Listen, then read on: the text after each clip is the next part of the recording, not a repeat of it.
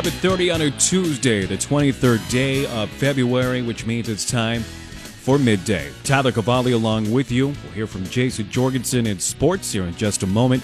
Bob Brogan is sitting down right now. He'll tell us how the stock market is performing as well.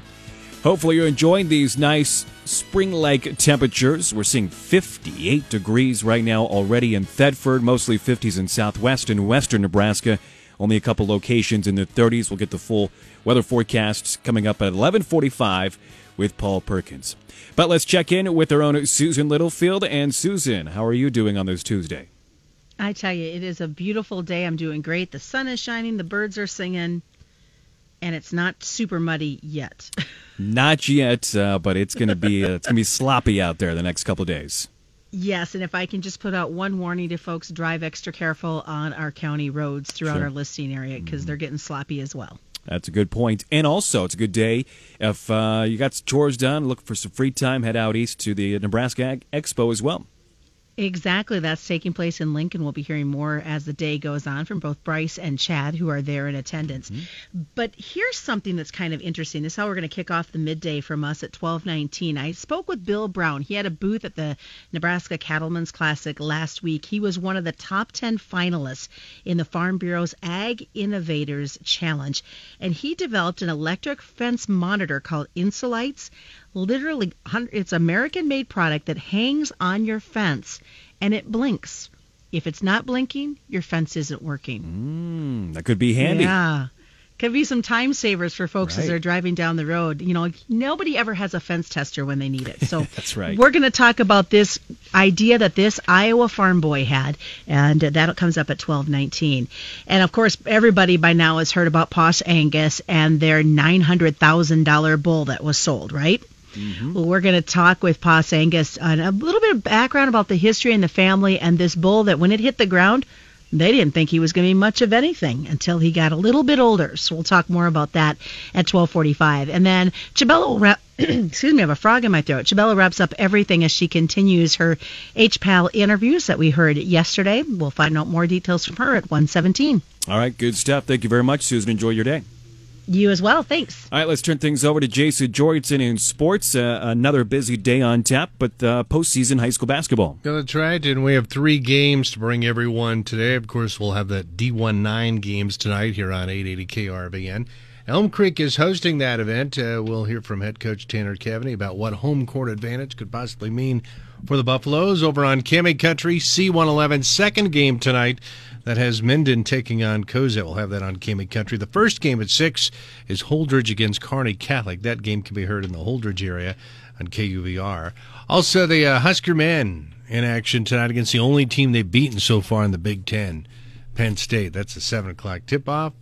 We'll see. You can catch that one over on the Big Ten Network. Also, big game for Kansas tonight to see if they're back in the form as they mm. take on Texas. Been playing a little bit better. Little, recently. but they're, they're not there hey, they're they're ranked. Yeah, they are. Which is weird to say that yeah. we're cheering that on at this point.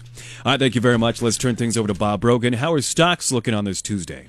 Well, there's been a decline in tech stocks and uh, an increase in bond yields, so uh, that's what we're kind of watching right now. Also, Fed Chair Jerome Powell is uh, making some comments about interest rates. Uh, we'll have details on those. All right, all of that and more coming up on midday. Here's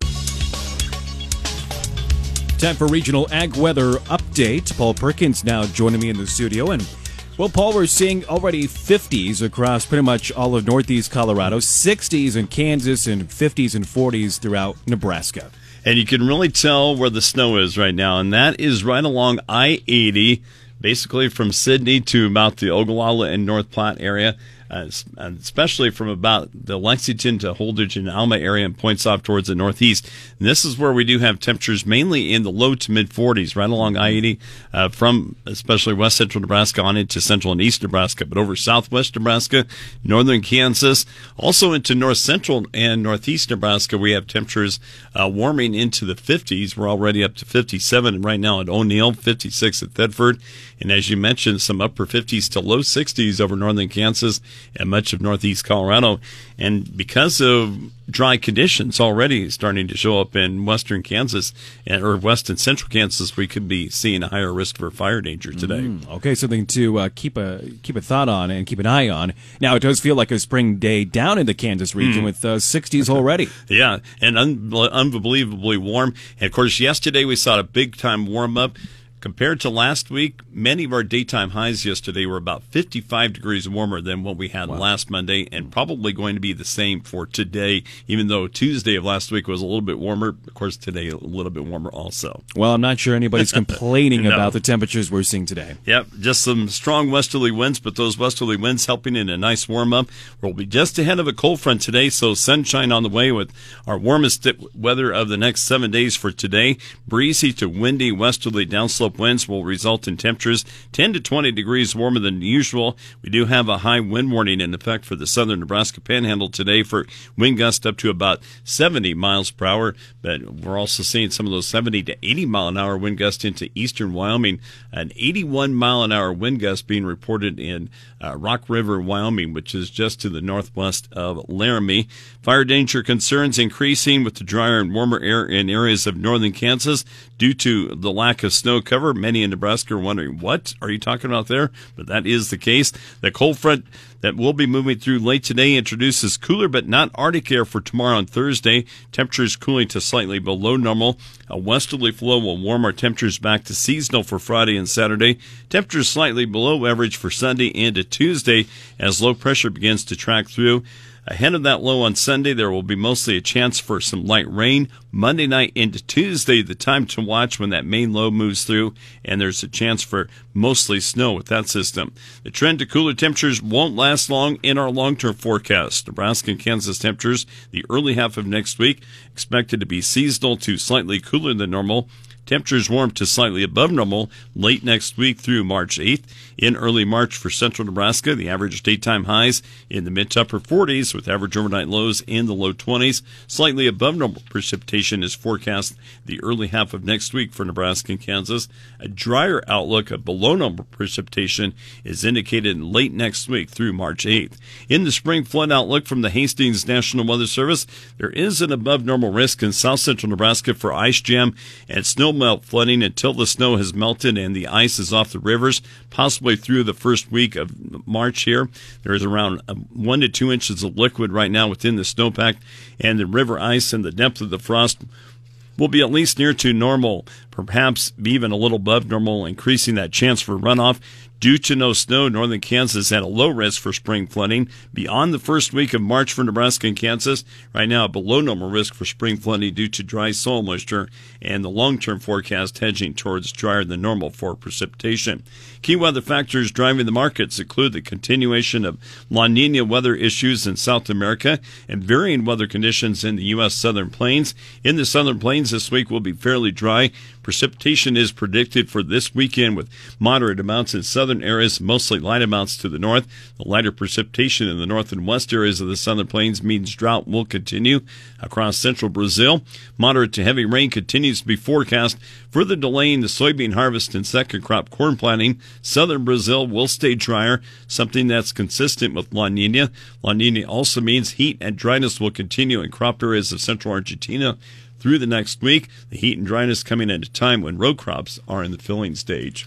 Now, I don't want to look too far in the future uh, because we're enjoying these temperatures right now, but uh, the chance of snow next week, are we anticipating a, big storm to come through? Right now, it's not indicating uh, we'll see a lot of snow, maybe a lot of it more to the south and east, and we could actually see some of it come as some rain uh, with the initial wave on Sunday, maybe a little bit more on Monday. But if it does stay cold enough Monday night into Tuesday, and went down if we see a couple inches of snow. But okay. nothing uh, ominous at this time. Knock on wood. Yeah. Knock on wood. All right. Very There's good. something to be watching, yes. All right. Uh, for full weather forecast, where can they find that at? Weather page, krvn.com. All right. Thank you.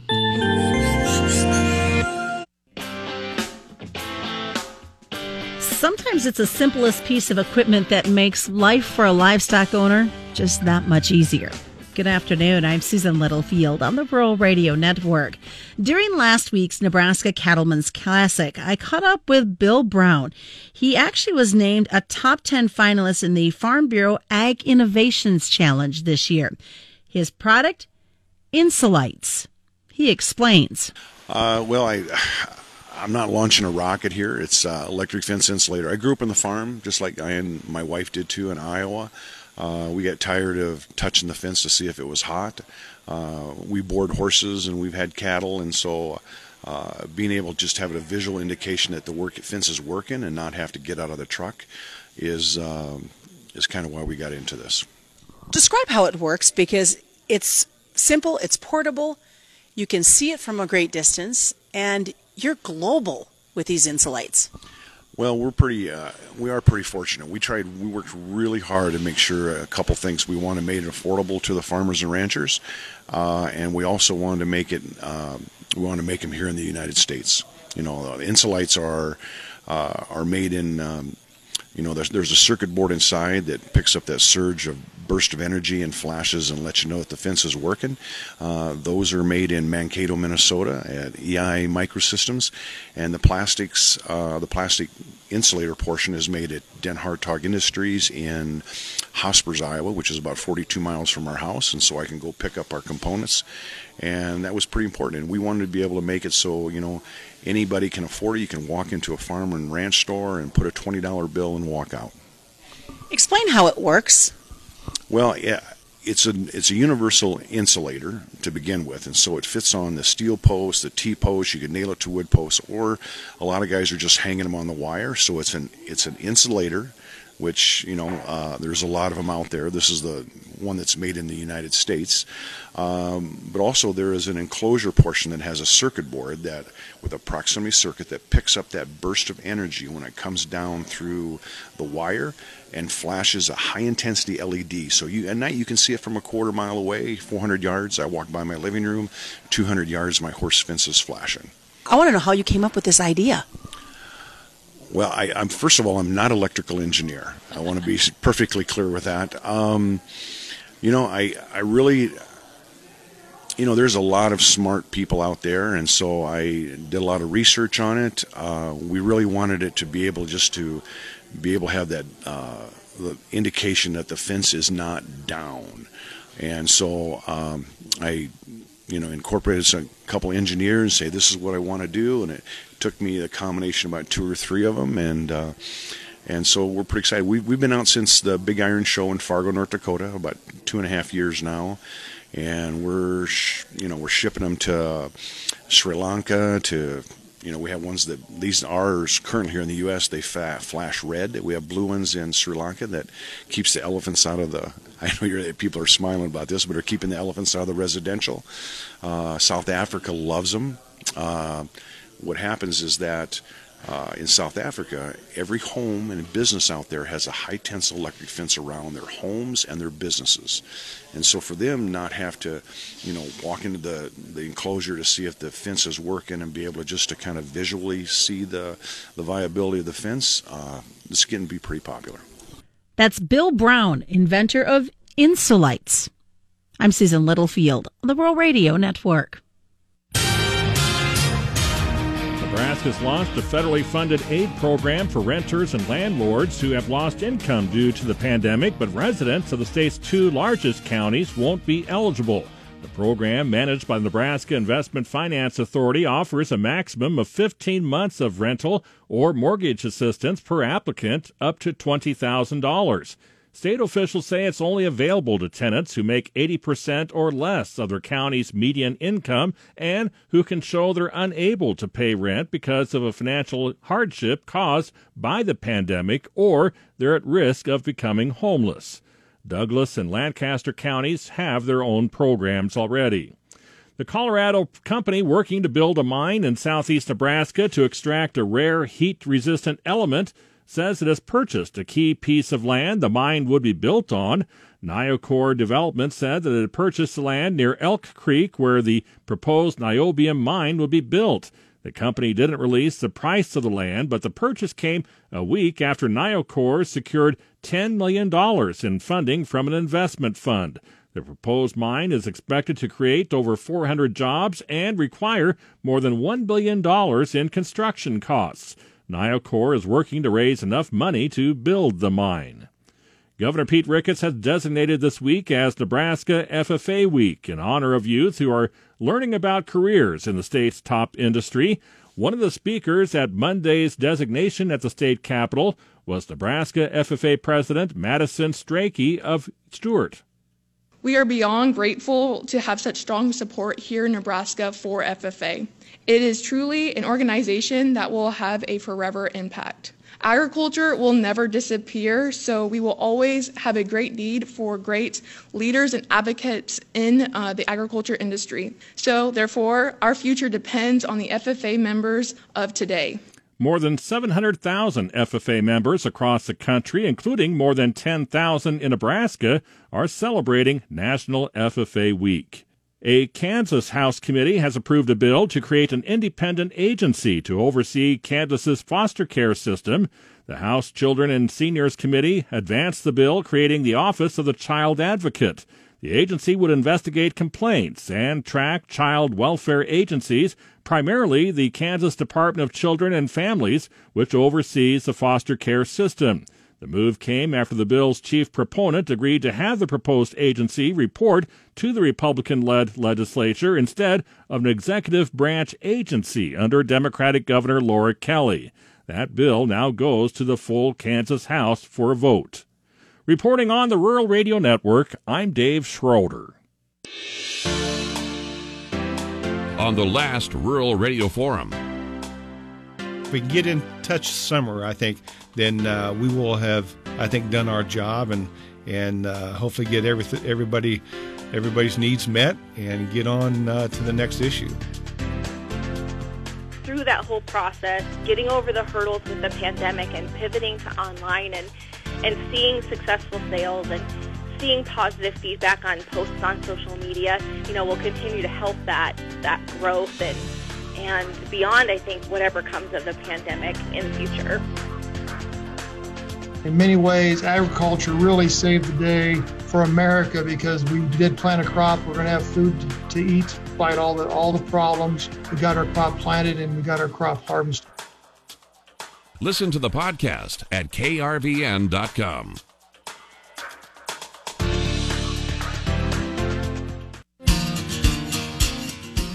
By now, everybody's heard the excitement about the $900,000 bull that was sold out of Nebraska.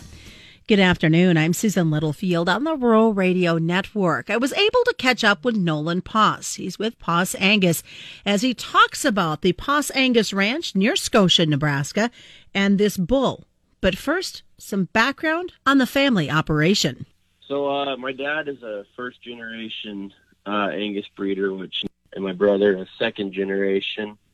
Uh, my grandparents ran uh, commercial cattle and my dad just always had a passion for genetics and uh, you know just creating value with the cattle you have, and he kind of got hooked on the Angus uh, cow and just uh, back in the early 90s started buying well late 80s early 90s he uh, started buying just heifer calves at local sales and stuff he kind of knew the kind and type that he wanted and just started building a cow herd and utilizing uh, AI, and then uh, as the as it became available, he started using embryo work, and um, we just tried to stay progressive with our genetics, and um, now we've got a good sized cow herd built up.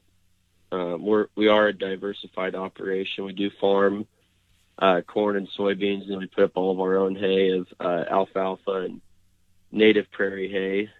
Um, so our whole family is involved. We're a family operation. Uh, everyone kind of has their role and their day to day task. So tell me a little bit. You, you talk about your dad liking the genetics and really kind of latching on. What was the key? What was the one thing in the Angus breed? And as you guys have continued to develop your brand that sticks out to you guys in a good quality heifer and, and obviously a good quality bull as well. Yeah. Um, you know, we just uh, we just try to come, or we just you know try to breed with a balanced approach. You know, we want the cattle to look good. They need to have structural soundness. They need to have uh, good conformation. And then, you know, we also like them to have the genetics backing them up as well. Uh, we feel that the science behind the DNA is starting to get far more accurate and um, it's something that we're utilizing very heavily. But, you know, at the same time, the cattle also, also still need to look good. And, you know, our primary goal is to raise cust- or to raise cattle that thrive for our commercial cattlemen. And that's kind of how we treat our cow herd as well, because if the cattle don't work for our customers, then we don't have, we don't have a customer base. Did you know when Deadwood hit the ground as a as a bull calf that he had the potential to be something amazing? Um, you know, we uh, we didn't really have the uh, we really had the idea quite that he would be what he is until uh, it was about August when we it, that was when the DNA came back and it kind of solidified what his potential was. So, what is his potential?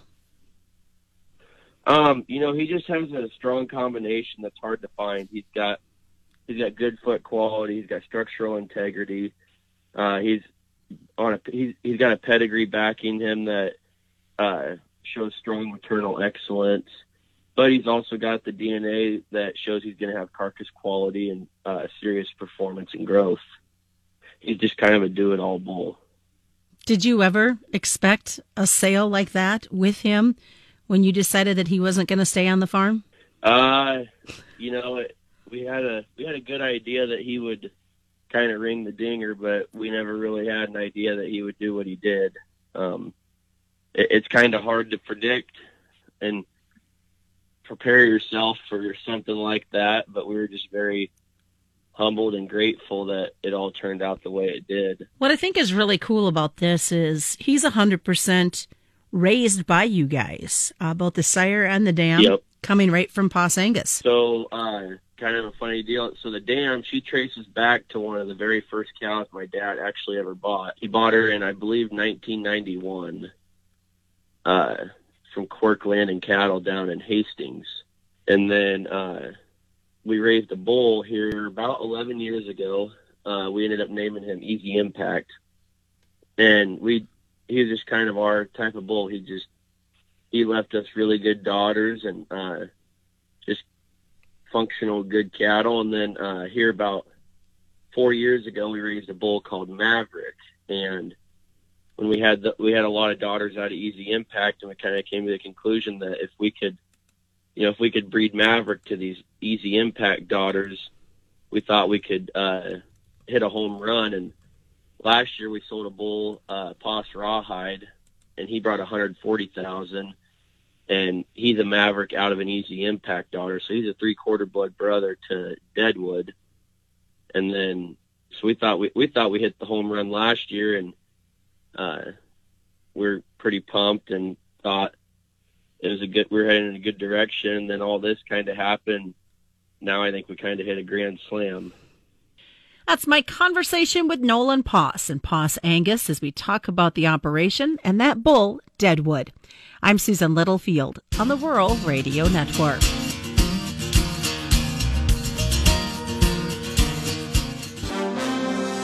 With Business Report for Tuesday, I'm Bob Brogan. Declines in technology companies are dragging stocks lower as investors remain increasingly focused on a big tick up in bond yields and what it means for the overall market. Major indexes pared a good part of their losses by the afternoon. The S&P 500 index was down eight tenths of a percent after being down more than 1.3 percent earlier. The technology-heavy Nasdaq Composite was down two percent after being down three and a half percent earlier. Shares of big technology companies like Apple, Tesla, Amazon, and Microsoft were all down, but not as much as in the early going. U.S. home prices surged at the fastest pace in nearly seven years in December, fueled by low mortgage rates and Americans moving from urban apartments to houses in the suburbs. The S&P CoreLogic Case-Shiller 20-City Home Price Index climbed 10.1% in December from a year earlier. The year-end jump was the biggest since April 2014 and follows a strong 9.2% year-over-year gain in November. U.S. consumer confidence rose again in February as an improved COVID 19 vaccine push has Americans more optimistic about the future. The Conference Board reports that its consumer confidence index rose to 91.3, up from 88.9 in January. Federal Reserve Chair Jerome Powell is underscoring the U.S. economy's ongoing weakness in remarks that suggest the Fed sees no need to alter its ultra low interest rate policies anytime soon. Powell's comments to the Senate Banking Committee are in contrast to increasing optimism among many analysts that the economy will grow rapidly later this year. That outlook has also raised concerns about a potential surge in inflation and fueled a sharp increase in longer term interest rates this year. For the Rural Radio Network, I'm Bob Brogan. It's a sobering fact that suicide rates among farmers are among the highest of any profession. Join us as a panel of farmers and rural mental health advocates discuss their personal experiences in dealing with depression and stress and the strategies and resources available to help yourself or someone you care about. An important conversation about mental health on the farm, brought to you by this station and Commodity Classic. Listen to the special one hour program Monday, March 1st at 6 p.m. on 880 KRVN. The University of Nebraska Lincoln High Plains Ag Lab outside of Sidney focuses predominantly on hard red winter wheat. Farmers use winter wheat fallow in the cropping system, which lends itself to weeds. Problematic for the wheat acres are annual grass weeds such as downy brome, jointed goat grass, and feral rye. Drew Lyon, extension weed scientist at Washington State University, had been hired in 1990 to work on the weed problem at HPAL. He says at the time there weren't any selective herbicides to take grass weeds out of grass crops. So what I looked at then, how can crop rotation help? And so we started to look at adding summer crops to the rotation to try to break that cycle. So give us more than one year in between wheat crops so that we could get the soil seed bank to be depleted a bit. And so we started working with a number of uh, summer crops. I worked closely with Dr. David Baltensperger, who at the time was the alternative crops person. Give me some some of the crops he thought had the best chance of working, and we'd uh, fit them into the rotation. I'd look for ways to control weeds in the summer crops, and we'd look to see how we can get the summer crops to grow. Lyon says water became a big factor with the summer crops, and no-till or reduced tillage became important to save the moisture in the soil. This early work on weed control and adding summer crops would play a big factor for future studies. The, the benefit of a weed control and then the benefits of um, being able to more intensively crop. So in a wheat fallow system, half your ground is in fallow. Fallow produces no income. It's a, in fact a cost to maintain fallow. So by adding a summer crop, we could go from a half your land in fallow to one third of your land in fallow. And then we were starting to work on um, trying to get rid of fallow altogether. There's a lot of negative aspects for soil health involved with uh, fallow. Um, and we wanted to see whether we could uh, reduce that and get it, maybe even get it gone completely. Lyon and the researchers did work on flexible fallow, where a farmer looks at the soil moisture early on and decides whether or not to take it into a crop. And the researchers began looking at other ways to help the soil for wheat and other monetary venues for farmers. We started to do a lot of work with Karla Jenkins on um, grazing for forages. Uh, I'd worked with Gary Peterson quite a bit. He was quite a mentor for me. Um, he he was a professor at Colorado State University doing systems, and and we kind of uh, along with other uh, researchers in there, kind of settled on if we were going to get rid of fallow forages were probably the way to go um, because they they don't grow as long, so they don't lose lose use as much soil water, and so they might be a good way to to get rid of fallow altogether is incorporate forages. So we started looking at using forages uh, in that system to get rid of fallow. Um, Lyon says the researchers have always kept a strong tie with the growers, who are always very supportive. Grower support was really critical, and one of the things that really um, kept the ag lab going. Right, so when uh, when the university occasionally would have uh, budget cuts and want to do certain things, um, that group would often go and fight to keep resources coming to the ag lab to keep uh, research happening for the dryland farmers from the very beginning of the Ag Lab on through the time I was there, and my understanding, still is the case. uh, very active and supportive group of growers is is an, is critical to uh, maintaining the the uh, facility there. The UNL High Plains Ag Lab near Sidney recently celebrated its 50th anniversary. Reporting for the Rural Radio Network, I'm Chabella Guzman. Clay Patton on the Rural Radio Network as we talk to John Payne, Senior Marketing Analyst with Daniel Ag Marketing and Chicago publisher of the newsletter This Week in Grain. And a nice run up in soybeans here today, but we back away from the highs as we start to roll into the settlements. Does this give us any indication going in the rest of the week that maybe we've established that weekly high? Oh boy, you know it's emotional up here near the high. We, we when we traded up there fourteen twenty five it was there for all of a minute and then just completely fell apart from there. Uh, so you got to think there's product being moved here. There are, you know, delivery deadlines that are going to kick in, um, but you know we're we're kind of at risk in the global markets of kind of a reshuffling of the deck, so to speak, that that'll happen that will have to happen quickly, uh, given how slow things are coming out of Brazil, and that's I don't know, it's an odd dynamic. You know, it creates short-term squeezes. So maybe maybe the strategy is to sell it. Uh, I think then um, you know, we'll we'll know a lot more down the road, obviously, but by then it's too late. So you got to have a little bit of hope if you sell it that you know the crop will turn out okay, or if not, you know, if you hold on, prices could certainly go out and break out. I think seeing it in the December contract and the new crop November on the bean side are both good uh, good signals that that old crop can certainly rally as well. Is it interesting to see the spread action between the wheats today here? Was Chicago actually able to end successfully in the grain, but Kansas City still on the downside? Yeah, that's that's an interesting trade to me. I think in the longer run, you, you should see that this is an opportunity to get into that position. In my opinion, maybe you look down the curve a little bit. Don't don't trade the uh, the May. I think the May could could be real wild here, especially on the Chicago side. They have tight stocks, so you split the country in half. The eastern wheat, wheat belt is is tighter, but they've got more acreage growth. Um, so they could have a better carryover situation at the end of this marketing year, and vice versa. On the other side, you're going to have like hard red, hard red spring wheat up north. We'll we'll probably see some rationing up there, and uh, but that doesn't change the near term picture. There's supply available right now, and I think you know if you're an end user, this is these are opportunities, in my opinion, at least until we we kind of see what the U.S. crop looks like. I, I just don't think you're going to see a whole lot of break there, uh, even in the wheat prices as harvest approaches.